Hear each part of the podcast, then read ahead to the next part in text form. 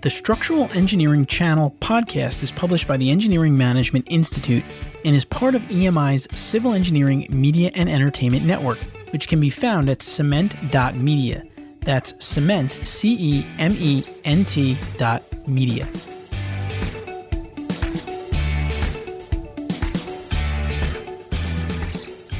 Welcome to this episode of the Structural Engineering Channel podcast, a podcast focused on helping structural engineering professionals stay up to date on technical trends in the field and to help them succeed in their careers and lives. In this episode, we're talking to Peter Vanderzee, President and CEO at LifeSpan Technologies, about his career journey and experience transitioning from electronics to chemical to environmental to geotechnical, and then finally to structural engineering. He also shares some great strategies and tips for startup engineering firms. I'm your co host, Matt Picardal. And I'm your co host, Kara Green. Before we get started, this is a free show and our sponsors help us to keep it free. So now I'd like to recognize our sponsor for this episode, Menard Group USA. Menard's techniques include controlled modulus columns, wick drains, earthquake drains, stone columns, dynamic compaction, rapid impact compaction, and soil mixing. Typical projects include warehouses, buildings, material storage piles, processing areas, embankments, roadways, port facilities, storage tanks, containment structures, and platforms. In many cases, ground improvement is less costly than traditional approaches such as removal and replacement or piling systems. Menard works closely with civil, structural, and geotechnical engineers to minimize foundation costs for wide ranges of soil conditions, structure types, and loading conditions. To learn more about Menard Group USA or for help on your next project, please visit www.menardgroupusa.com. That's www.menardgroupusa.com. Now, let's jump into our conversation of the week with Peter.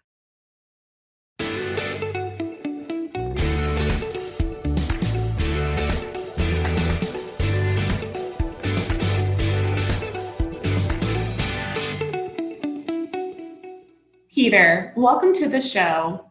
We've talked a little bit about how you are the CEO of LifeSpan Technologies. Can you please tell our listeners what you do daily? I try to do a lot of things daily, as a matter of fact, everywhere from getting new customers to making sure projects are completed on time and on budget to uh, collecting money to dispensing money and uh, all in between. So uh, I have kind of a broad view of what I do every day and uh, a little bit of everything. It consumes most of my day. What were the biggest challenges you faced when starting uh, LifeSpan Technologies? I know it's not your typical firm, so how was that in terms of uh, starting it up and getting it off the ground? We had a number of different challenges. Let me tell you about a few. First of all, staffing. I mean, who was going to take the risk and join with me to try to build this company? That was a tough one, and we had to start there. Second, financing. Did we need money, or could we plod along without any investment? We decided eventually to avoid third party investment, which was to our benefit. Third, hardware and software development. Who was going to design it? Who was going to configure it? Who was going to build it? Who was going to operate it? Another difficult problem that we faced and solved. And last but not least, uh, I would say, and probably the biggest challenge was marketing. How were we going to explain to potential customers that they needed something they never have purchased before? There were three sort of sub challenges below that. How do I talk my way into potential customer offices where they would give me an hour to explain this? How am I going to provide them a compelling story? What is the value proposition that I'm offering to them? And then, of course, you know, how are we going to spread the word? And we wanted to do it at the least possible cost. So we decided we were going to write articles and white papers that various publications would pick up and explain the benefits of our technology. So I think you can see in my answer there were a myriad of challenges. They're still ongoing today. This is part of being an entrepreneur. Challenges come, you've got to face them, you've got to do the best you can with them, and they always seem to pop up when you least expect them. And I love that you mentioned all of those different aspects because some of our listeners, and we've talked about it before, is like getting outside of your comfort zone. And in my current position, I've had similar experiences where you're responsible for so many different aspects uh, in regards to one job. And it sounds as though you were, obviously, as the CEO, kind of a part of everything. And you mentioned marketing. I don't think people understand how difficult marketing can be to get someone's time and to make what you said a compelling story. So I appreciate you kind of bringing that up because I know, were you ever involved in the marketing aspects? Because engineering and marketing are two different worlds. Creating a story that includes not only the facts of like an engineering brain or how the engineering brain works, but also making it a compelling, and you said it, story did you work on that? Like, did you support your marketing department? Were you the marketing department? How did that look? I was and continue to be the marketing department. You're quite correct in saying that marketing and engineering sometimes are two different roads. Marketing requires some really conceptual, maybe nonlinear thinking, whereas engineering, of course, is very linear.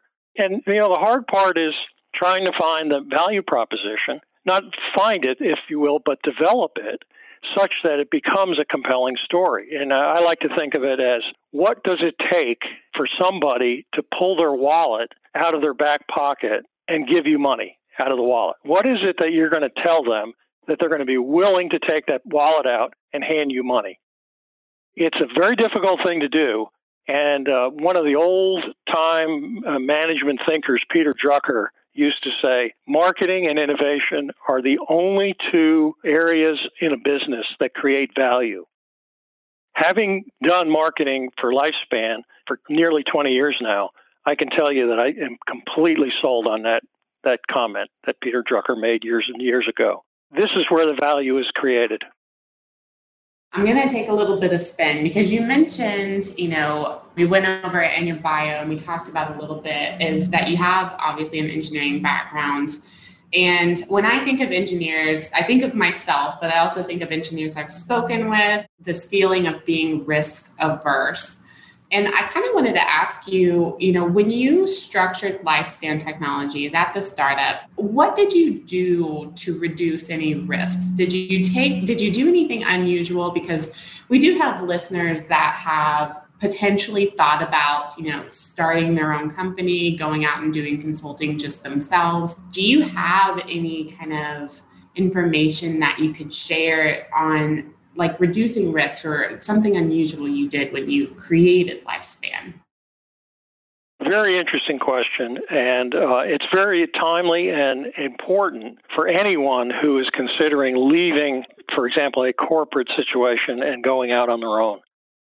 When we started LifeSpan, we knew that the uptake on technology was going to be slow because we were going to sell into the public entity market, that is, state DOTs principally they are not quick decision makers. They instead of uh, looking at a stopwatch, they're looking at a sundial in terms of how they're they're actually going to make a decision. We decided in order to reduce our risk financially, we were going to have zero ongoing overhead. Now, I was able to recruit people to work with me who didn't have to have a salary every two weeks, which was very helpful. And we decided to subcontract almost every bit of the work that we did to install and operate turnkey uh, solutions. For example, we had subcontractor who did electronics manufacturing. We had a subcontractor who did our data com and data presentation. We had no advertising. We weren't spending money on that. We used the media to spread the marketing message, and the media is always looking for good stories. We tried to create a good story so the media would pick those up. We also decided to use customer generated funds to support our marketing costs. In other words, we were going to allow our customers to support the growth of our business. And when I say the cost of that, I mean personal visits, presentations, industry conferences, and so forth. Probably most importantly, we found a compatible firm in the Atlanta area who would conduct turnkey installations for us. And provide our working capital. Even though we essentially sold the solution, they actually took the contract to execute the solution, and we became a subcontractor to them, which allowed them to provide us working capital.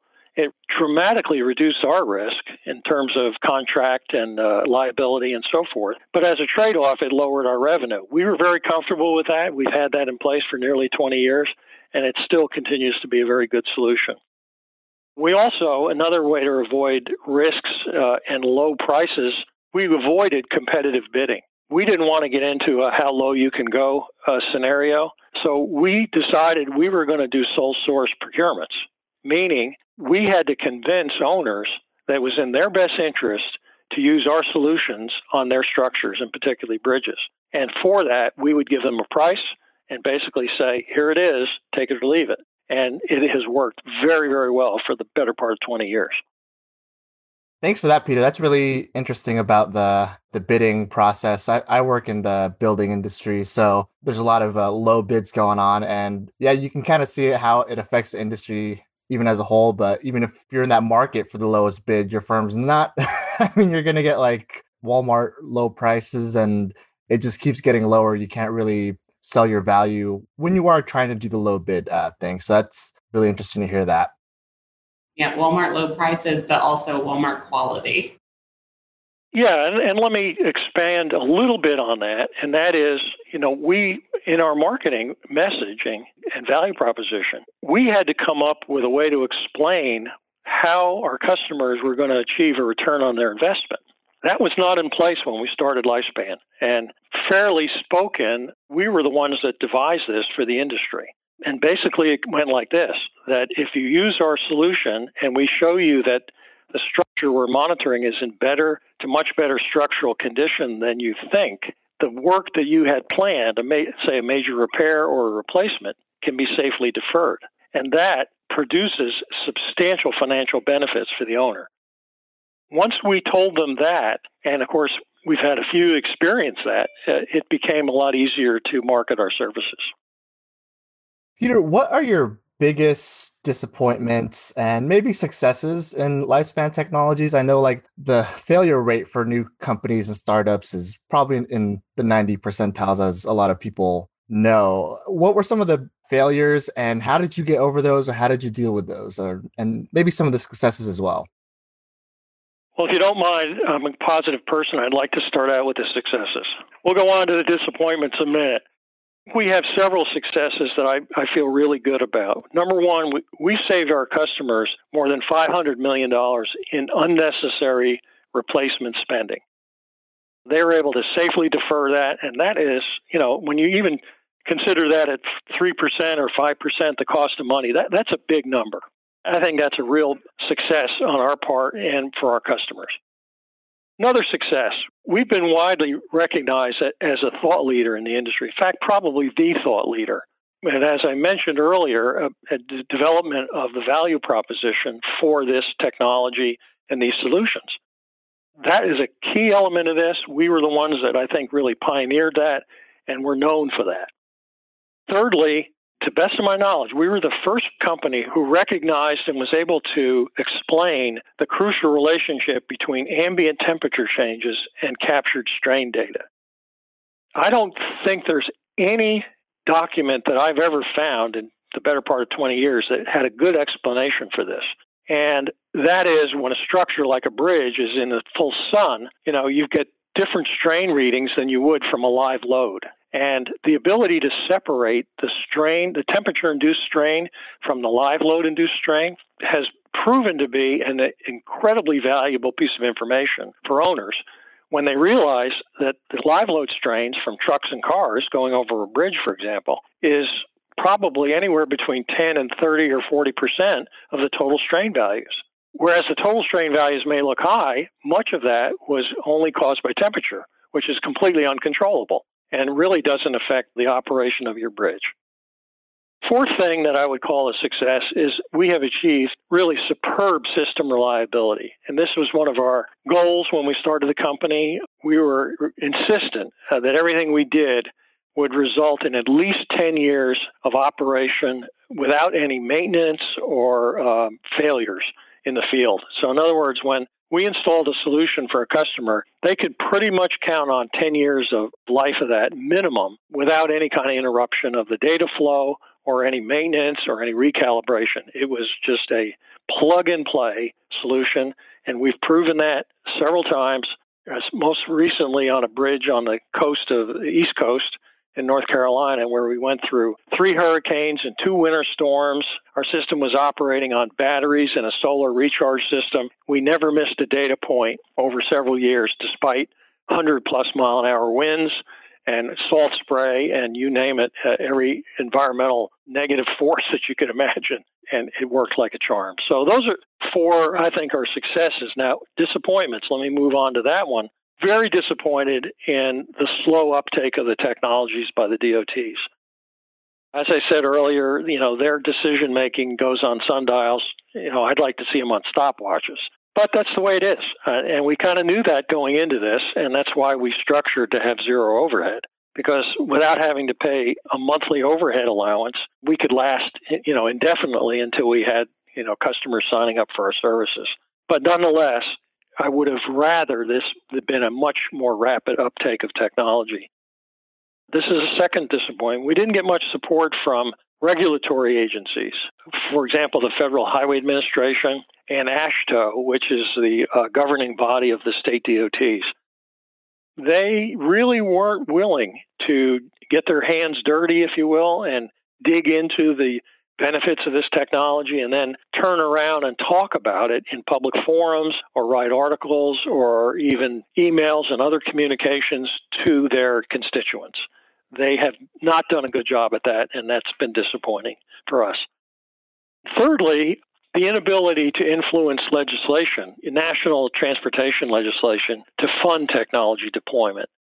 I've tried this many times. I've been to Capitol Hill lobbying, I don't know, 20 times at least in the last 20 years. And it's very, very difficult to get legislators to listen. First of all, listen. Second of all, really understand what you're trying to tell them, and then putting it into words in legislation that would result in having some money used as uh, inducement or grant to use the technology.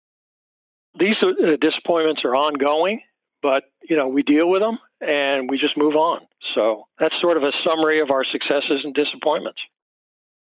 You've had a, a very experienced career and you've had changes in your career from electronics to chemical to environmental to geotech, and now you've settled, it sounds, into more of a structural engineering role. How were you able to switch between these disciplines how it was to transition to now become a market leader where you are. With a strong engineering education, you can go a long way in today's technological world. The foundational principles that you learned as an undergraduate in particular are just crucial, not only to go in one direction, but if you wanted to go like I have done in multiple directions over a career, there are some key concepts that are similar in various fields, in various disciplines early on in my career, I recognized that Newton's formula, F equals ma, is the foundation to allow you to work in different disciplines. It's one thing in physics, it's another thing in structural engineering, it's another thing in chemical engineering, and to some degree, even geotech and electronics. Voltage is related to current and resistance. Isaac Newton was a really brilliant guy, but when you got introduced to F equals MA as a freshman in physics class, if that really got into the back of your brain, it allowed you to go into uh, various different fields. So I think that was a, a thing I learned early and I still uh, recognize as, as important to be able to switch from discipline to discipline. Thirdly, having two different engineering degrees that I have, undergraduate in mechanical and graduate in industrial, gave me a broader perspective on how to solve technical problems rather than just a focus on one particular discipline. There are things that I've done with LifeSpan that were critical for me, what I learned in graduate school in terms of statistical analysis, analysis of variance, and so forth, that we've used in structural engineering in LifeSpan technologies. So that too, you know, the broader your your view, the broader your background, the broader, and the more depth you have in terms of the engineering disciplines, the better. every time I entered a new position, my career's been nothing but new positions.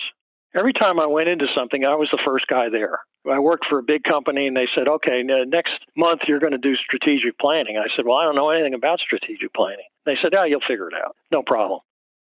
I read a lot. I read everything I could read, got books and magazines and periodicals and everything. And I asked a lot of questions. And that's how you get up to speed. And, and I think that's an important lesson for anybody that wants to move from discipline to discipline. I think lastly, the point I'd like to make is that I recognized early on that engineers don't have all the answers. In a business, you have to sell something to create revenue. And in a business, you have to carefully manage your costs that can result in actual earnings. And if you don't have earnings, you don't have a business. The marketing people add a lot of value. The accounting people add a lot of value. The salespeople add a lot of value. All these typically are, um, in many respects, anathema to engineers. There was a time in, in my career when I looked at a sales guy going, Where did you come from? Selling, uh, you know, aluminum siding from some house or something? You look down on it because your education was a lot more rigorous. But, you know, I learned, and I learned this early, the ability to sell something and that includes marketing too, because you have to position the sale. Marketing and sales, critically important. If you're an engineer and you can do that, you've got two legs up on your competition. It's very, very crucial. It's been an interesting career. Yes, I've moved from electronics to chemical engineering to environmental to geotech, now structural. It's been fun. I've had to learn a lot, but that's helped me enjoy every year that I've worked. So I would highly recommend it to anyone listening to the podcast. It comes with difficulty. You'll have to put a lot of effort into it to do this. That's uh, really interesting. It's basically you don't know how to do something, but you'll figure it out. You have your engineering background, your problem solving skills that you've learned, and you'll figure out the technical skills in that new field. But also, as you mentioned, you know, the business side of things, how important that is because you'll basically be out of the job if you don't have your marketers or salespeople so realizing how important all those uh, wheels or all those cogs in the machine run uh, will definitely make you better. I also had a question about these different size organizations in your career. Seems like you've worked for government, big businesses, small businesses, startups. What were some of the pros and cons of working for those different types of environments? Let me start with government, then I'll move to big business and then to startups let's look at government. The pros of government, you know, the more I think about it, I can only find one, and that is you'll never get fired. Stability is your thing. Work for the government, you'll be fine if you want to be stable. Okay? You're not going to make a lot of money, but you won't get fired. Cons with the government, I've been able to come up with a few more cons. Number one, you won't advance very quickly, and you're probably never going to earn what you're worth. I did work for the government for a number of years, actually for the U.S. Army uh, Electronics Command, and um, I just didn't enjoy going to work every day. And I was on under a contract. As soon as my contract was up, I bolted for something else. The first one is you just won't advance quickly. It's not going to happen. And to the point I made earlier, decisions in government are made using sundials, not stopwatches. And they're never made by you. So no matter how smart you are, no matter how accomplished you are, you're not going to make the decision. Somebody else will, a committee, a higher level group, Congress, whoever, but you're not going to make the decision. And if you're an entrepreneurial person, doesn't sit well with you. Okay, you want to make the decisions, you want to live and, and die by your decision making. Third, a con for the government is your good idea, no matter how good it is, is less important than following the rules developed by others. What do I mean by that? Let's assume you're a young engineer working for a state DOT. You're 24 years old, you're a structural engineer, you have a master's degree, you went to a great school and you know, you think you're smart, probably smarter than anybody else on the planet. You come up with a great idea one day. You go to your boss and you say, "You know what? I figured out how to do X, Y, and Z." And we can build bridges or we could build roadways or we could do this, that, or the next thing cheaper, faster, better if we do it the way I just developed, the, idea I just developed. What's going to happen in government is your boss is going to look at you cross eyed and say, You see that stack of books over there on the wall? Those are the codes we follow. Okay? I'm not interested in your new idea. I'm interested in you following all those codes because that's how we stay out of trouble. In my view, that's a con, especially if you're an entrepreneurial type person. To have somebody tell you, I'm not interested in your great idea, I'm interested in you following the rules, boy, that's a deal killer in my view. Anyway, that's the government. One pro, three cons. Let me move on to big business. The pros working for a big business, or really any size business. It's a good learning environment for young engineers.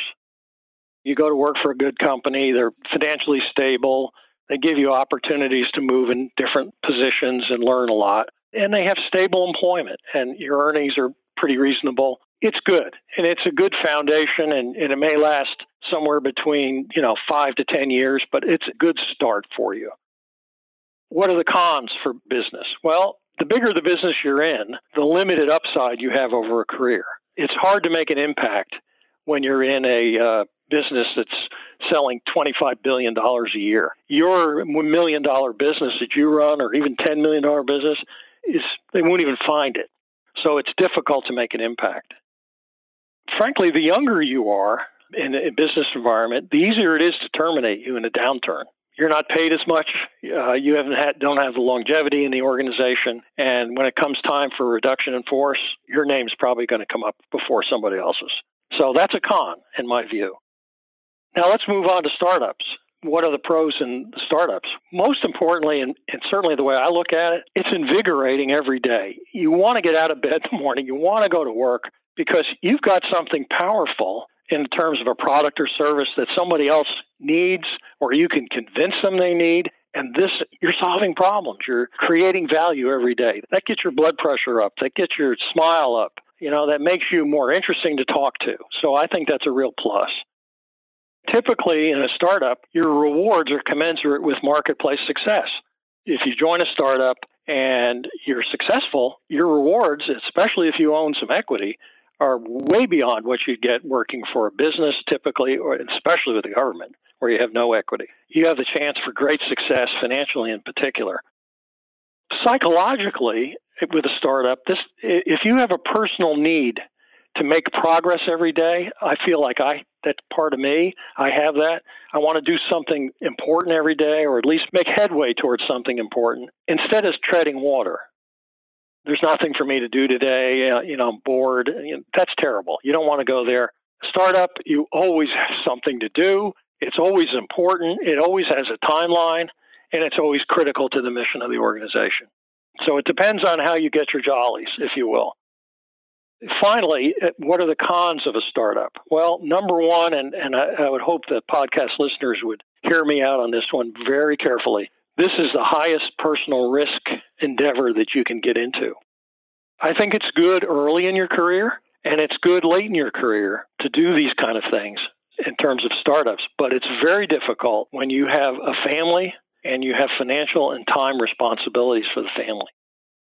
I have long thought that this was the case. Of course, when you're really young, especially if you're not married uh, and you don't have a family, you know, you can live anywhere, you can do anything. You get fired or the business fails, so what? You move on to the next thing. But when you've got children and they're getting ready to start college and you know you don't have enough savings to pay for their college education starting a company at that particular point in your career is very very risky the risk and reward has to be considered.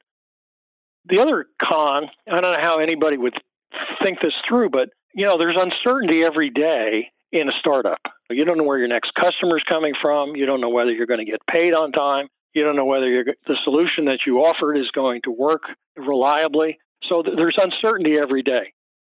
If you cannot deal with uncertainty, don't go into a startup, is my advice.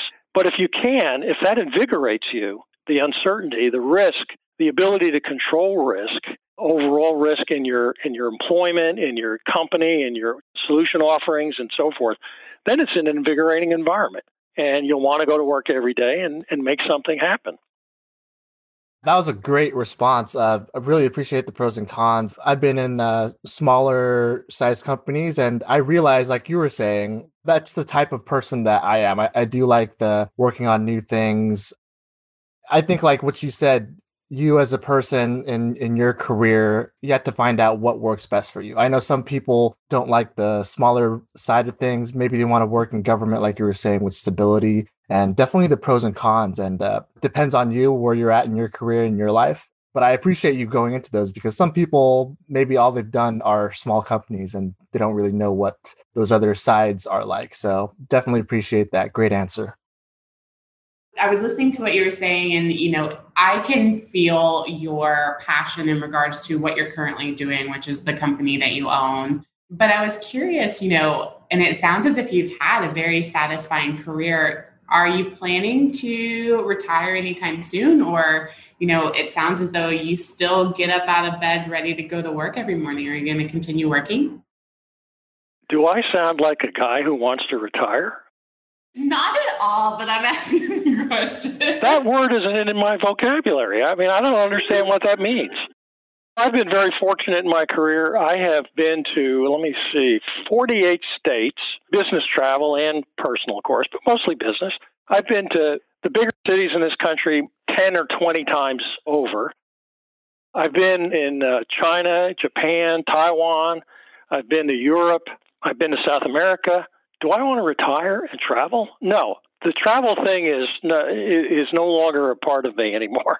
I don't really care. I don't want to sit on an airplane for 10 hours uh, anymore. But do I want to continue to make a difference? Do I want to continue to find new ideas and, and put things together that nobody's ever done before um, and learn more every day and read and absorb history more? And of course, I mean, why wouldn't I? That's what makes life interesting. And that's why I want to get up in the morning because I don't know everything. I never will. The more you learn, the I think the the more satisfied you can be in your career. So no, uh, the answer, short answer to your question is there's no way I'm retiring. I'm just going to reinvent myself. If we add a runway or we decide to sell LifeSpan Technologies and I'm no part of it anymore, I'll move on to something else. Maybe it's uh, serving on a board or two. Maybe it's doing some volunteer work but I've got to do something. And doing something means reading, learning, speaking to people that I normally wouldn't uh, come across a, on a daily basis, developing new relationships. There's so much to do. This whole concept of retirement is overrated. I mean, it's just no, it keeps you young. So as long as my health holds out, and right now I'm very healthy, I'm going to do something five or six days a week to keep me busy and to make an impact. One of the um, interests that I've had in my entire life has been golf. I, I just love playing golf. I've played on a, on many of the great courses across the country, either for business or pleasure or whatever. But a few years ago, I played two of the top-rated courses in the United States more than once, and that's um, Pine Valley in New Jersey and Augusta National here in Georgia. And I look at that like I've been to the mountaintop. That famous speech by Martin Luther King. It, you know, somebody wants to play golf. Even though I love the sport, if we're not playing at those courses, how can I say yes? I mean, it's like I've already done that. so I've got to come up with a new interest there. I'm not sure what it's going to be, but my golf skills aren't as good at age 72 as they were when I was 22 these are the kind of things if you stay open if you meet new people that's what got me the opportunity and the invitation to play at these places and I'll forever be grateful to the people that invited me and gave me that opportunity. But, you know, there's just so much out there. there. This whole concept of retirement, let it go. Forget retirement. Just keep doing what you're doing, having fun. And if you're not having fun, do something else. Find something else to do and have fun for our younger engineers out there, what are the key skills that you've seen in your experience that they should develop to succeed with an employer if they're that type of uh, engineer that wants to work for these types of uh, businesses? These are things I learned early on in my career, and they've really uh, become more and more important as I've developed and as my career unfolded. First of all, you have to get fluent in the financial part of your business as an engineer. Now, most engineers look at accountants and say, uh, well, you know, you can add and subtract. You don't even know how to divide, much less multiply. That's short sighted. Take a course, uh, ask questions, learn something, read a book, learn about cost accounting, learn about financial statements, understand cash flow, understand the whole idea of return on investments and return on assets. That will help you more than I can ever say in terms of your engineering career. If you understand the financial part of your business, that's going to make you smarter. That's going to make you more savvy. You'll make better decisions. It's just going to enhance your career dramatically. And it's not that hard to learn. That's the beauty of it. A good book and then maybe a seminar and maybe some videos, um, whatever it is, you can learn this. It's not that difficult. And number two, I would say you have to accept that marketing innovation, this, as I talked before about this comment by Peter Drucker years ago, they're the principal drivers of long term value. And both of those disciplines, and I'll call them disciplines, marketing and innovation, it's a little widespread in terms of understanding, defining what they are, but they're ripe. Those areas, especially marketing innovation, are ripe for engineers who don't want to sit at a desk every day and run numbers. If you can learn as an engineer how to market, you are 10 steps ahead of the next person. It's that critical. And if you know how to innovate, who comes to mind in that? Steve Jobs, one of the greatest innovators we had in the 20th century. You know, if you can do that, some of that's inherent in your DNA. Some of that is also going to be learned skills. But if you can figure out how to do that and you're that type of person, boy, you've got a long runway ahead of you. And uh, these are really good things to know and understand and, and do. This is the last skill that I would underline and, and really emphasize is don't underestimate the value of showing up to work every day, outworking everybody else. If everybody else hits the door at five o'clock, you stay till six. Okay? Put in an extra hour. Work an hour or two on the weekend. Because private industry is a very competitive environment. And you have to compete every day. And you're competing not only as a company against other companies or as a company against customers, but you're competing against the person that's sitting next to you, and whether it's a cubicle or office or whatever it is. You want to make progress, you want to do better in life for yourself or your family, you're going to have to work hard. You've got to be there every day. You've got to be willing to do everything in your power to make the organization succeed importantly, stay straight and true. No breaking the rules, no breaking the law, whatever. But work hard every day, and it really does pay dividends. If you could offer the young engineers listening, so these are the ones who are just starting their career, what singular piece of advice would you want them to leave this podcast with? What is the one thing that coming away from this because you have this breadth of knowledge in so many different disciplines and so many different areas of the industry you know what single piece of advice if they took one thing away would you want them to leave with every young person is going to probably early in their career face a time in their working career where they're going to struggle. And that could be intellectually, it could be in an organization, it could be with the person that's sitting next to you, relationship problems, and so forth. The one piece of advice I'd want to leave your listeners with is if you're struggling for whatever reason in the situation that you find yourself in, don't give up. Don't ever give up. That's a Winston Churchill comment, but don't ever give up, okay? Because today's employers, as opposed to, you know, 50 or 75 years ago, they want their employees to succeed. Businesses make more money when their employees are successful and they do things of value. So your employers want you to succeed. For help, if you're struggling, ask for help from your peers, your colleagues in other firms, perhaps that you've met, your manager, maybe even your manager's manager up the line. Don't sit there with a long face and fret and, and worry, struggle and struggle and struggle. It's don't. If you want to get on the right track, recognize that people have hired you to succeed. They haven't hired you to fail. And if you put in the work, if you're serious about what you're doing, and if you really want to build a career, whether it be with one firm or 10 firms, don't struggle for long. Go out, seek help, ask a lot of questions, seek advice, develop relationships. That's going to help you through these difficult times. We all have these difficult times. It's just a matter of getting through them. On the other side is going to be success.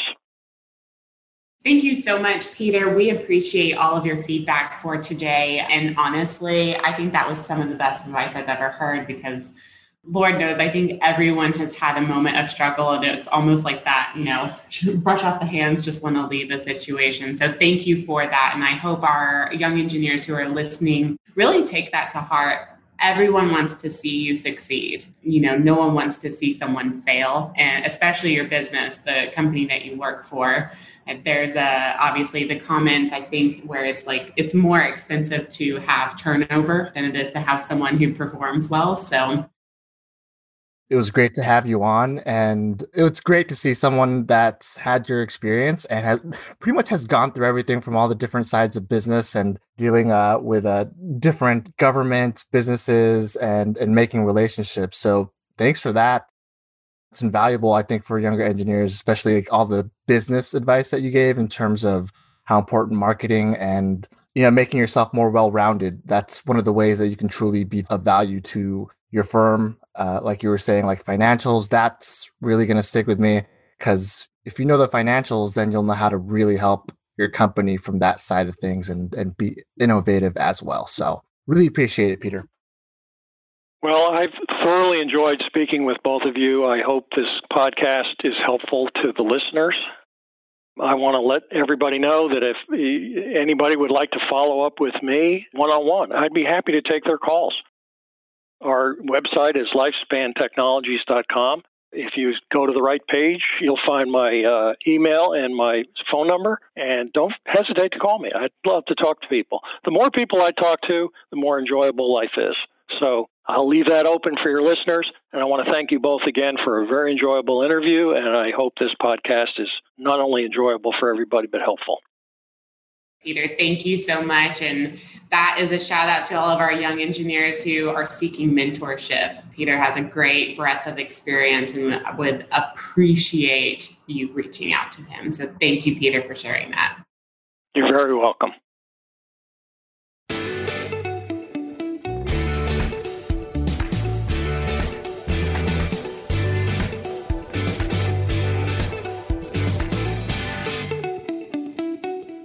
Hope you enjoyed the episode today. We would love to hear your feedback, comments, or any questions you may have. To leave them, please visit structuralengineeringchannel.com. There you will find a summary of the key points discussed today in today's episode, which is episode number 56, as well as any links to any of the resources, websites, or books mentioned during the episode. Don't forget to subscribe on Apple Podcasts or wherever you listen to your podcasts. Until next time, we wish you the best in all of your structural engineering endeavors. The Structural Engineering Channel podcast is published by the Engineering Management Institute and is part of EMI's Civil Engineering Media and Entertainment Network. The opinions on the show are those of the hosts and guests, not their employers.